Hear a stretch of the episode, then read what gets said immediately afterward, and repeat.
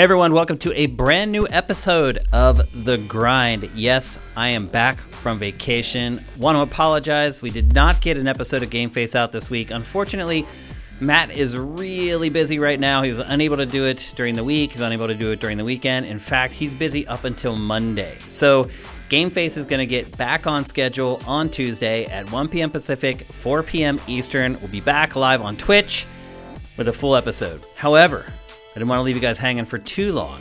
So here I am with an episode of The Grind. I have three games that I've been playing, and I want to talk to you guys about them right now. The first game I want to talk to you guys about is a game that you might be playing right now, depending on your buying habits. Um, the game is Call of Duty Vanguard. It's currently in open beta, although it's only really open if you're a PlayStation owner, meaning if you have a PS4 or a PS5, you can jump in and play the beta right now. If you are a PC or Xbox player, if you've pre ordered the game, then you're also in the beta right now. I think the open beta for everyone is next weekend. Don't quote me on that. Uh, but I have been playing the beta a good bit. Uh, I've been playing through all the modes. Uh, and I gotta say, I'm, I feel kind of mixed on it overall. First of all, downloading the beta and playing the beta is not all that easy, particularly if you participated in the alpha a few weeks ago. I had problems getting the beta to launch. It kept trying to launch the old alpha instead. Um, I eventually found like a separate link for the beta somewhere else. I ended up having to install it and un- uninstall it like three times before I got it to work. I did finally get it to work. There is a gaggle of modes, and pretty much, I wouldn't say the entire multiplayer suite is available, but a big chunk of it is, at least enough to really get a good idea of whether you're going to be into it or not. Uh, let's start going through some of the details on this. First of all, the modes that you're able to play. There's a few classics and a couple more interesting options. Uh, you get Team Deathmatch, there's Domination, there's Kill Confirmed, and then there's two kind of more obscure variants. The first is Search and Destroy. It's not that obscure. Basically, you're planting explosives and defending them, and if you're on the defending team, you're trying to keep them from planting the explosives. Nothing out of the ordinary. Probably the coolest one though is called Patrol, and it is a it's a capture and hold variant. However, the capture point is constantly moving around the map. It never stops. It's almost like it's a it's like the sunlight slowly moving across the map. It's a, a, circular zone. You have to be in the zone with a certain number of players to have captured it, and as you're capturing it, you gain points. Now, obviously, while you're doing that, you're a sitting duck for kill streaks. So, um, if you're if you're using an aerial kill streak, it's very easy to roll up the kills in this mode because you just look for where the uh, capture zone is and just drop your ordnance right on it. Um, it's a little frustrating, and I will say this the capture zone repeats pretty quickly. And within a couple minutes, it kind of has made its full loop and is back at the point that it was before. Uh, but it is different, and it does kind of force you to use all different parts of the map, which a lot of modes in Call of Duty do not do.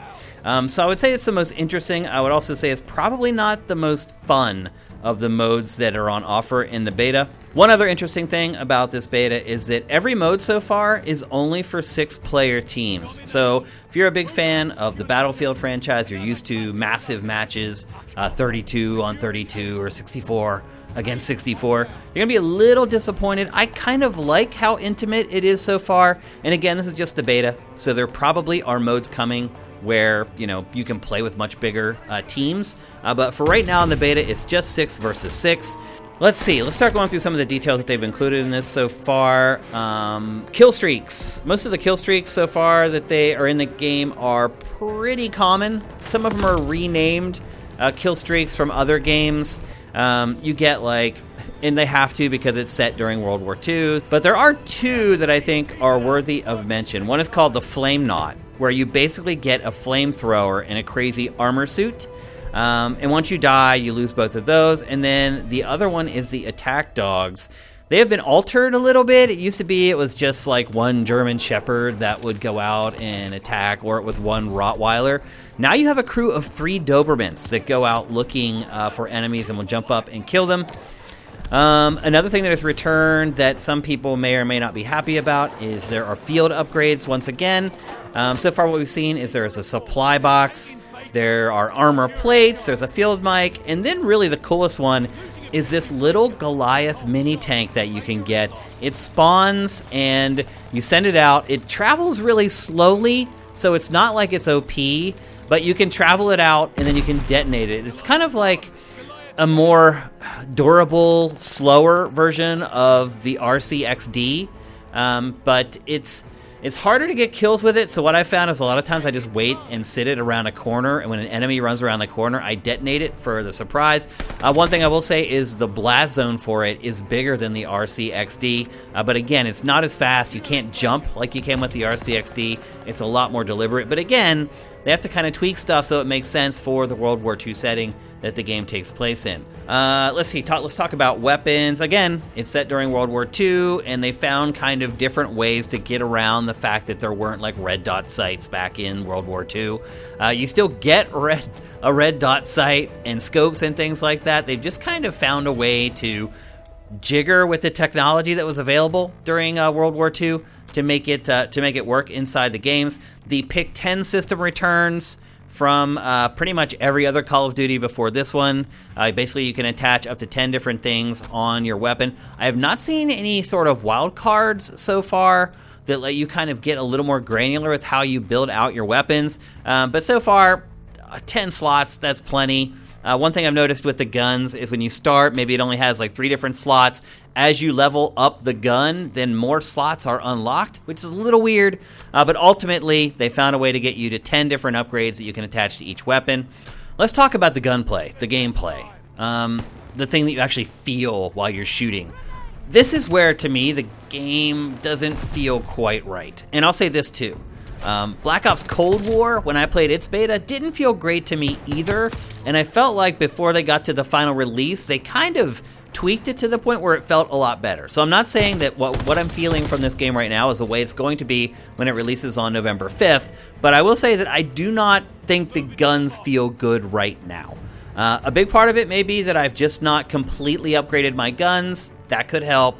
Um, but when you're on the base sort of level of each gun, and maybe you have like three attachments, the guns feel very weak. And I also feel like there's a little bit of a detachment between uh, what I'm seeing and what I'm feeling. Uh, also, the audio eh, for the guns just doesn't have like a punch to it. Like, there's no sub in a lot of the weapons, like meaning subwoofer sounds. Um, I don't know. It just feels a little anemic to me, and it doesn't help either that the guns themselves are from World War II and organically just have less impact uh, than the modern weapons that we're used to playing in a lot of other Call of Duty games. Uh, so, so far, the weapons have felt weird to me. Um, and again, a lot of Call of Duty is finding that weapon that feels right. What's its spray pattern? Um, should you use a burst fire or should, should you squeeze the trigger? What's the best way to use those weapons? I'll get better at that stuff as I play the game more. Uh, but as of right now, where I'm sitting right now, I do not like the feel of the guns. Traversal has pretty much been kept in line with Cold War. You have a slide. It feels like the slide takes a little longer to initiate, but you also slide a little further and a little longer. Um, again, it took me a few matches before I got used to it again. You have the basic clamoring stuff that you got in the last couple of Call of Duties. You can also attach your weapon to door jambs and things like that uh, to shoot more accurately and apply. I believe there's more damage. I'm not 100% sure on that. It always feels like it's that way when I play the Call of Duty games and I mount my gun. It feels like it does more damage, but it's probably just that the shots are actually landing where I'm aiming. Um, what else do I have to say about it? The maps. There's like four or five maps in it so far. Um, again, you really don't know how good maps are until you've played them like a hundred times. And I don't feel like I've played enough of these maps to really know just how good or bad they are. I feel like they're interesting so far. Um, there are a lot of kind of pathways that double back, so I have found myself getting shot in the back and from the side a lot. Um, but I've also found that, at least so far, I get more kills if I just camp. I hate I hate to say it because everyone hates campers. I generally hate campers, but because there are so many pathways in this game and there's so many nooks and crannies, I've really found that if I just sit on the side and let people run around like idiots, like I get a lot more kills that way. Cold War was kind of that way. Uh, again, there's only like four or five maps in this, so you know, as we play more and we see different designs and some that are more asymmetrical or mirrored, um, then maybe that changes. But as of right now, I do feel like camping is rewarded a lot. I don't know. I've played it for a couple days now, and I'm kind of burning out on it. Maybe when they add another map or something or a new mode, it'll make a difference, and I'll come back to it. Um, people are saying that there's a lot of cheating in the beta. I haven't seen a lot of that. They're supposed to put anti cheat in this, although Activision has said already that it's not in there yet. Uh, it's not in there for the beta. People are saying folks are cheating.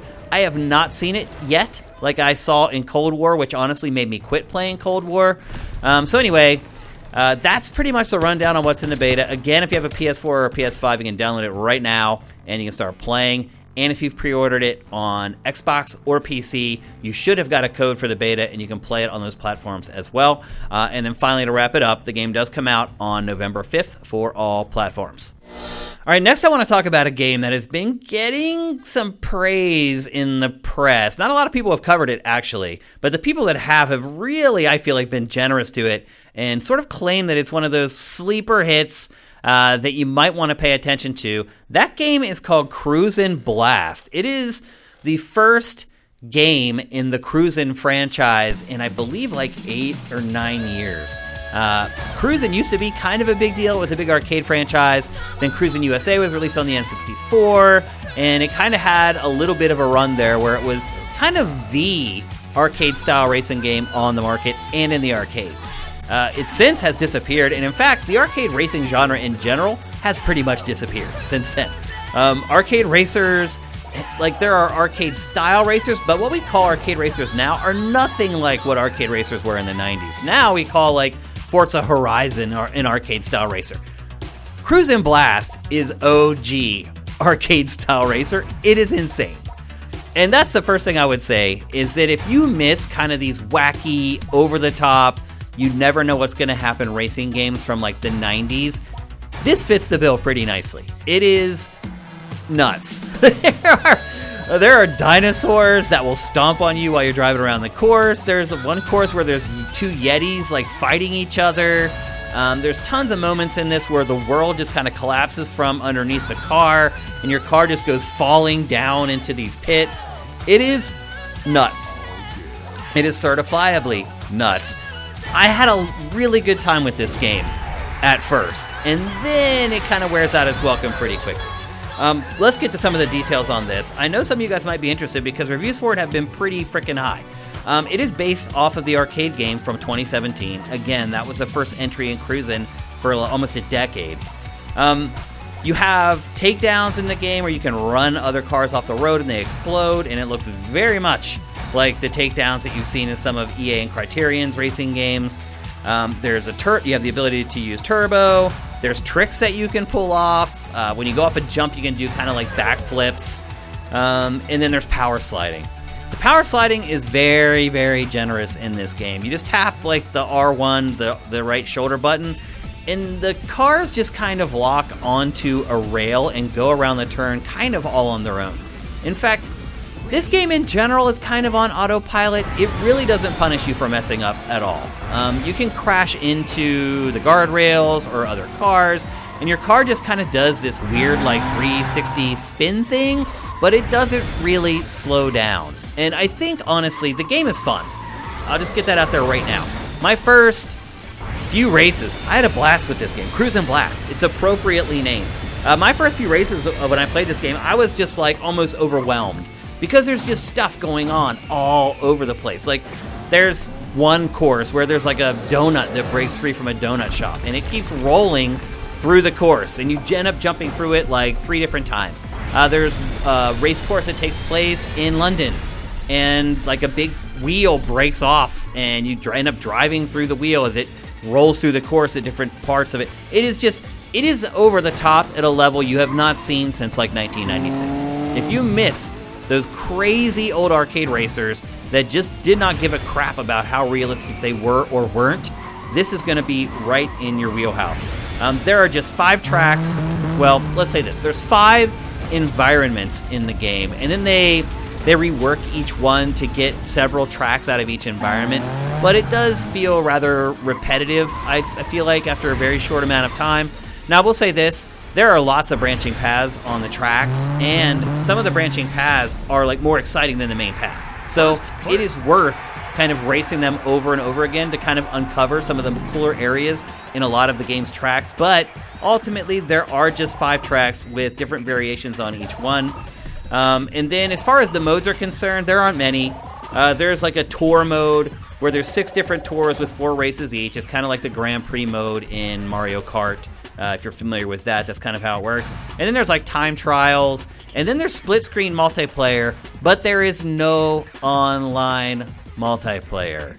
Uh, that's it's to me that's inexcusable to release a racing game, no matter what kind of racing game it is, in 2021 and not have online multiplayer. I mean, there are little dinky indie racing games that have online multiplayer. There's no excuse for that, and it hurts the game big time because, as I said, there are only five tracks within like 90 minutes of playing this. Because the other thing too is each lap, each race lasts like 90 seconds. So within like 90 minutes or two hours, you've pretty much seen everything that this game has to offer. It runs out of fun pretty quickly. Um, you can upgrade your cars as you race with the same car. You get points, and then at first it's just for cosmetics like neon and stuff like that. But eventually you can unlock new weapons if you really stick with the new cars. But that's hard to do because you're unlocking wacky vehicles in this game. Like there's a fire truck, and like eventually you unlock like a dragon and a dinosaur. Uh, there's like a triceratops that you unlock eventually, um, and it does kind of goad you away from the more traditional cars that you kind of start with. Um, but if you want, you can stick with the cars, and they are upgraded over time. Um, you can also purchase new cars or new animals, as it were, uh, by collecting keys as you race through the different uh, the different the different tracks. And as I said, branching paths again are everywhere. And if you want to collect those keys, you're going to have to explore all the branching paths. You're going to need to play the tracks over and over again. Um, the gra- from a technical perspective, the graphics are awful. Even from an artistic perspective, I think they're terrible. Um, they're just very garish and gaudy. Like there's there's been no care given to whether the colors on each track are complementary or whether they work together. They've just decided to throw every effect at this game that they can, every color that they can. Everything's way too shiny. It's it's rough on the eyes. But there's really cool stuff built into the visuals as well. Again, no holds barred here. The tracks are constantly exploding, breaking apart. You're racing through the legs of dinosaurs, you're racing through the legs of yetis as they try to smash you as you drive by. Again, this is a racer from a forgotten age that maybe in some people's opinion, maybe better left forgotten. Um, but I will say this: it does, it does scratch that nostalgia itch. And I am an older player, obviously, and I went through this whole era of crazy arcade racers, and I was reared in the arcades where these racers come from, and it did feel good to play this game for a little while. But I, the problem is, it's just not built for the long haul. Uh, between the fact that there's really no nuance to the racing. You feel like you're kind of on autopilot. Um, the AI isn't very difficult. You kind of figure out how to win each race eventually. Uh, not by manipulating the AI, you just kind of learn when to use your turbo to come ahead at the very end of the race to make sure that you win. The lack of uh, online multiplayer, there's only split screen multiplayer, that really cuts into the game's long term prospect.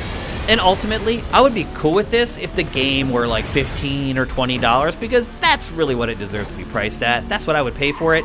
It's way more than that, uh, and it's a shame uh, because it is fun, and I do feel like this game needs to reach more people than it's probably going to reach. Uh, but ultimately, it's hard to recommend as a purchase, so be careful listening or watching a lot of the reviews that are out there about this game. Cruis'n Blast, it puts up a really great first impression, but it really just has problems holding up over the long haul. All right, the next game we're going to talk about, we may actually discuss on Tuesday as well. So some of the things I'm about to say may be a little bit redundant with the next episode of Game Face, depending on whether Matt has played it or not and how much of it he's played. And that is Life is Strange True Colors, the next full installment in the Life is Strange franchise. If you remember, it is. I think some people argue that it was kind of a groundbreaking point and click adventure game. Uh, looking back on the first one, I would probably agree with that. I enjoyed it a lot, and I had kind of lost my verve for point and clicks at that point. So it did reinvigorate my interest in it, and I would argue even more than like The Walking Dead did. Uh, so it does have some of a pedigree to live up to. This is a brand new entry in the franchise. There's no continuations from the plots from prior games at all. It starts all over, fresh and new. So the plot centers around a young Asian American girl who has come through the foster system. Um, she has been on her own for quite a while, but she has a brother who got out of the foster system years and years before her. In fact, I think it was like eight years that they've been separated.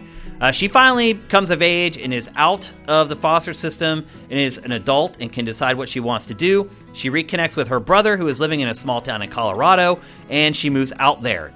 Uh, she moves out there to move in with him, but there's trepidation there. She doesn't know if she's really going to stay there permanently until she kind of gets there and uh, gets the lay of the land. So she comes to the small town. Her brother is, I wouldn't say he's a legend in the town, but everyone in the town loves him. He works at the local bar.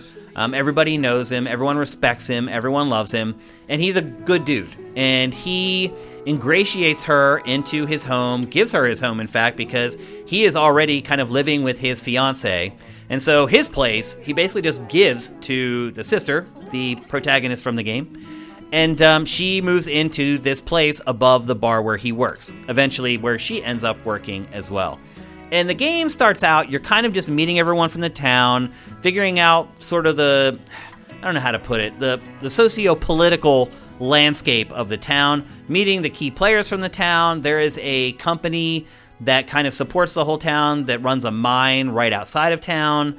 Um, they're a bit mysterious. They are mining like uranium, like nuclear material. Uh, and there's, I don't know, at least at first, it appears that there's something shady going on with the mine and the company running the mine.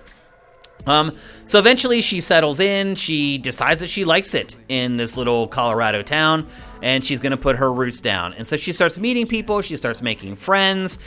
And then there is a horrible accident. And I don't want to spoil too much. I will say this in a lot of reviews I've read, they have spoiled it. Um, and so maybe you already know what it is, but I don't want to spoil it here. There is a tragedy that takes place. It sends everything into chaos, it sends the whole town into chaos.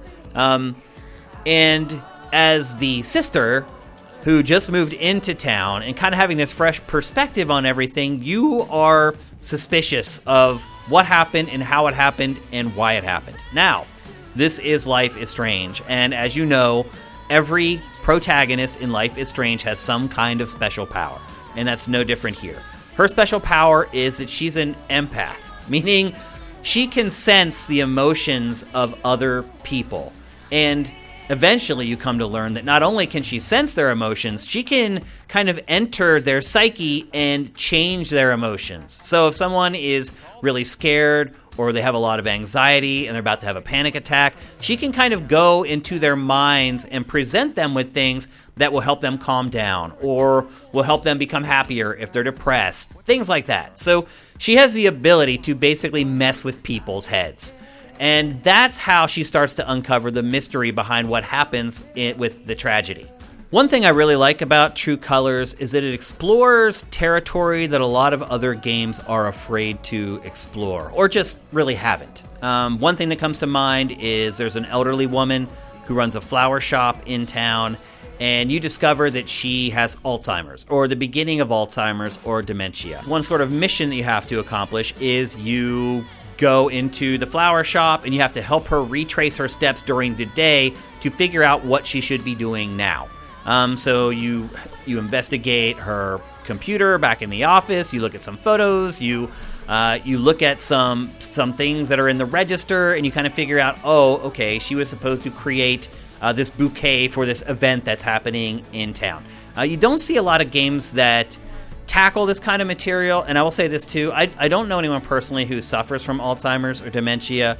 Um, and so I can't relate to it personally, but I will say this it feels like they handle it very, very well with kids' gloves. And it's emotional. Even, even as someone who hasn't dealt with this personally, and I hope I never do, um, but even as someone who hasn't really dealt with this personally, it, it got me. Um, because you understand how fr- how they handle it. You understand how frustrating it must be for this person to have to suffer this, and not just the person, but the people who love her and care about her as well. One thing I would say about True Colors is that I don't feel like there's a whole lot of gameplay and interactivity. There's a lot of walking around, a lot of talking. And look, I do get this is a point and click adventure game. I've played the other Life is Strange games. There's less interactivity in this than there are in the other ones. There's less puzzle solving than there are in the other ones. The bulk of the game really is just kind of walking around, talking to people, getting the lay of the land. Uh, there, I will say this though too. There are a lot more decisions that matter in this, and by matter, a lot of them don't play out until the very end of the game. They're just asking you to make a lot more decisions. And at the at the end of each chapter, in life in true life of strange uh, fashion, you get to see how everyone else's selections and see if you kind of are falling in line with what most people have selected, or if you're kind of falling outside the mean. Uh, kind of gives you that framework. Um, but look, point and click adventure games are generally not very interactive, but this one really pushes the envelope of that. And I think it doesn't help either that her power is the empath power because basically all you do is hold a trigger, and if you can impact or affect a person, an icon will pop up above their head. You hold the button that matches the icon, and it just kind of happens. So the interactivity, I feel like, in this has been dialed back a great deal. Um, it can feel like just an interactive movie at times versus a video game. Uh, but it does tell a great story. The characters are all very well developed. They're all very well voice acted. They're all very believable. There are some plot points that are a little hard to accept at times where you're like, okay, like you have to suspend disbelief at a couple points in the story. There are a couple characters that act a little over the top. Um, and there are technical issues in this game too. This game literally takes place on like for the most part on one little street just a little stretch of a downtown in this backwoods colorado town and yet the frame rate just tanks if you go outside there's one rooftop that you can go to and overlook the whole town and literally the frame rate i felt like dropped down to like 10 frames per second uh, there are other technical issues i've had characters snap into t poses sometimes when you go to walk into a building there'll be a weird like flash frame that happens while you're walking into buildings. Uh, the other thing too is that this game is not really priced like an indie game. So in the past, we might have given a, we might have let it slide a little bit for some of this stuff. It's not really that cheap anymore, and so expectations go up a little bit for it. And I feel like it doesn't deliver on its price in some of those regards. Um, but one thing I will say that I like about it a lot is that it's all there. You, there's no like playing one chapter and then waiting three months to play another chapter. They're all right there. You can play them all in order. Um, and to, again, to the point about the price of the game, it's not especially long. You do realize when you play the whole thing back to back to back to back that it's just not really all that long. And again, it's priced higher than prior games in the series, so the expectations there go up a little bit. The playtime that you're getting per dollar is a little tough and then I don't want to spoil too much, but I will say that it doesn't seem like the different outcomes may make it worth playing again. I don't know. Um, but anyway, I have a feeling Matt's going to play this, and he's going to want to talk about it on Tuesday. So I don't want to talk about it too much because I want to leave some stuff that I've discovered about the game uh, from my discussion with Matt. But those are my impressions uh, that I'm willing to share right now about Life is Strange True Colors. All right, that's it for the grind. We'll see you guys on Tuesday for the first full episode of Game Face since I left for vacation. I want to thank all you guys for your patience while I was gone. It was great to get away and press the reset button for a little bit to honestly just do nothing and kick my feet up. I did not play a single video game. I only connected to the internet to handle like publishing Pachter Factor and Game Pass or Fail. Um, and it did suck because my mom has DSL. DSL's terrible. Like it's so bad. Like stuff that should have taken me like five minutes would end up taking me, I'm not exaggerating, like two and a half or three hours. It was that bad. But anyway, I'm back. I had a good vacation. It was nice to kick my feet up for a week or so. Uh, and thank you for your patience. But we're back. We're ready to rock into Q4. We'll see you for Game Face on Tuesday at 1 p.m. Pacific, 4 p.m. Eastern at twitch.tv slash sifted games. Thanks for watching, and we'll see you then.